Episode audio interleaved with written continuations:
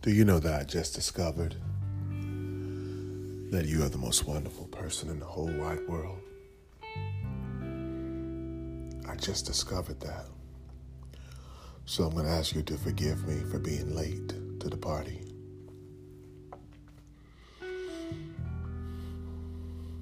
Why are you saying that, life coach?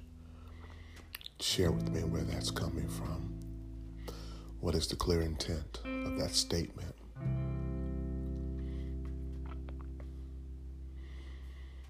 Jesus saved you from your sins. He's called you into the glorious light. No man can come unto Christ unless they be drawn. God thought enough of you to draw you into the light.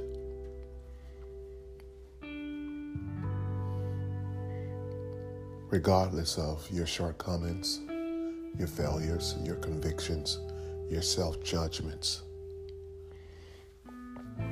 He is still calling you into the light. So I want to say, forgive me for being late to the party. You're the most amazing, awesome human being on the face of this planet. I'm just thankful that I get the opportunity to be a life coach and a friend to you.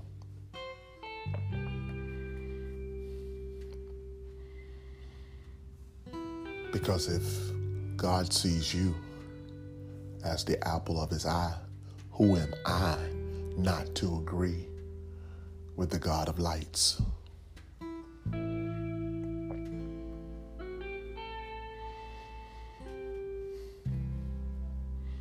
You're anointed. You're unique. You're forgiven. You're loved. You're appointed. You have purpose.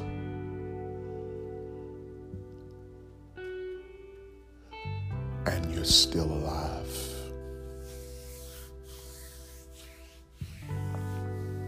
You're still here. You're still here.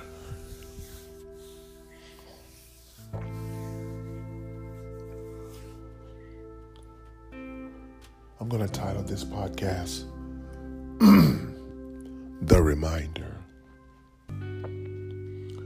The reminder that you are great and that you are beautiful, you are amazing.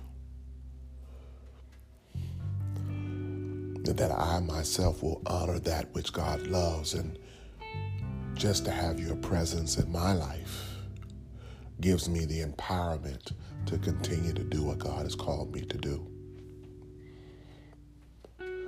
To edify His children, to build them up, to give you the self confidence to know that you are loved, you are appreciated, you are honored and respected in the kingdom of God.